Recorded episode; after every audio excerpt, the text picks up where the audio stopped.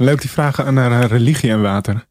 Daar, daar, daar ga ik het namelijk ook een beetje over hebben. Ik ga het hebben over het gedicht Herinnering aan Holland van Hendrik Marsman. En ik zal het eerst even voorlezen, dat iedereen weer even goed weet hoe dat gedicht ook alweer ging. Denkend aan Holland zie ik brede rivieren traag door oneindig laagland gaan. Rijen ondenkbaar ijle populieren als hoge pluimen aan de einder staan. En in de geweldige ruimte verzonken de boerderijen verspreid door het land. Boomgroepen, dorpen, geknotte torens, kerken en olmen in een groots verband. De lucht hangt er laag en de zon wordt er langzaam in grijze, veelkleurige dampen gesmoord. En in alle gewesten wordt de stem van het water met zijn eeuwige rampen gevreesd en gehoord. Ja, in alle gewesten wordt de stem van het water gevreesd en gehoord. Is dat echt zo? Ik kom uit Egmond aan Zee. Ik woonde hemelsbreed nog geen 50 meter bij de zee vandaan, vlak bij de vuurtoren. En het kon stormen en razen en de zee nam soms happen uit de duinen. En toch had ik geen seconde het, het gevoel dat water een gevaar was. Ja, ik mocht zomers niet te diep de zee ingaan, want dan kon het me meesleuren, vertelde mijn moeder me. En dat vertel ik mijn kinderen trouwens ook als we naar zee gaan.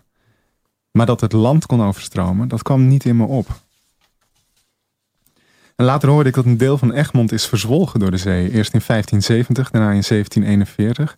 Er is een hele kerk in de zee verdwenen. Dat was wel een verhaal. ik stelde me voor dat die toren nog altijd rechtop stond onder het water. Dat de vissen om de zuilen heen zwommen.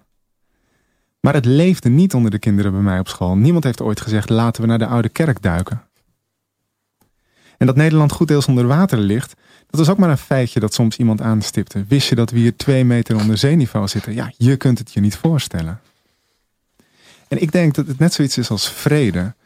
Dus als er geen oorlog is of net is geweest, kun je eigenlijk niet voorstellen dat het ooit oorlog wordt. En dit gedicht, Herinnering aan Holland, dat daarmee eindigt, lijkt ook haast iets van een herinnering aan het gevaar te zijn. Pas op, er is gevaar. En het lijkt in die zin ook een beetje op een gebed. Sterker nog, het klinkt ook als een gebed. Bijvoorbeeld, uh, het Onze Vader die in de hemel zijt, uw naam worden geheiligd. Die in de hemel zie ik brede rivieren. Uw naam worden geheiligd, traag door oneindig. Hoor je het? Eh, uw naam worden geheiligd, traag door oneindig. Het heeft ongeveer diezelfde klanken. En ook die versnelling van het gebed zit erin. Uw wil geschieden op aarde zoals in de hemel. Ook dat gebeurt.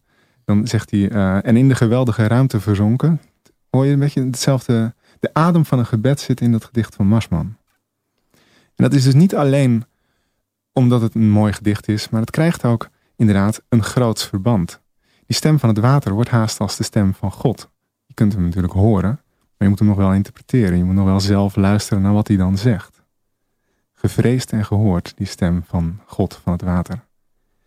En dit, het gedicht, Herinnering aan Holland, is in die zin ook een ouderwets gedicht. We zijn het haast niet meer gewend dat een gedicht moralistisch is. En dit gedicht is dat wel. Het is nadrukkelijk moralistisch. Het eindigt ermee dat die stem van het water gevreesd en gehoord wordt. Nee, het zegt eigenlijk, wij moeten die stem van het water vrezen en ook horen. En dat lijkt me een uh, actuele boodschap gezien de stijgende zeespiegel. Ik zou me niet verbazen als dat weer eens wordt geciteerd als er een uh, stuk Nederland onderstroomt.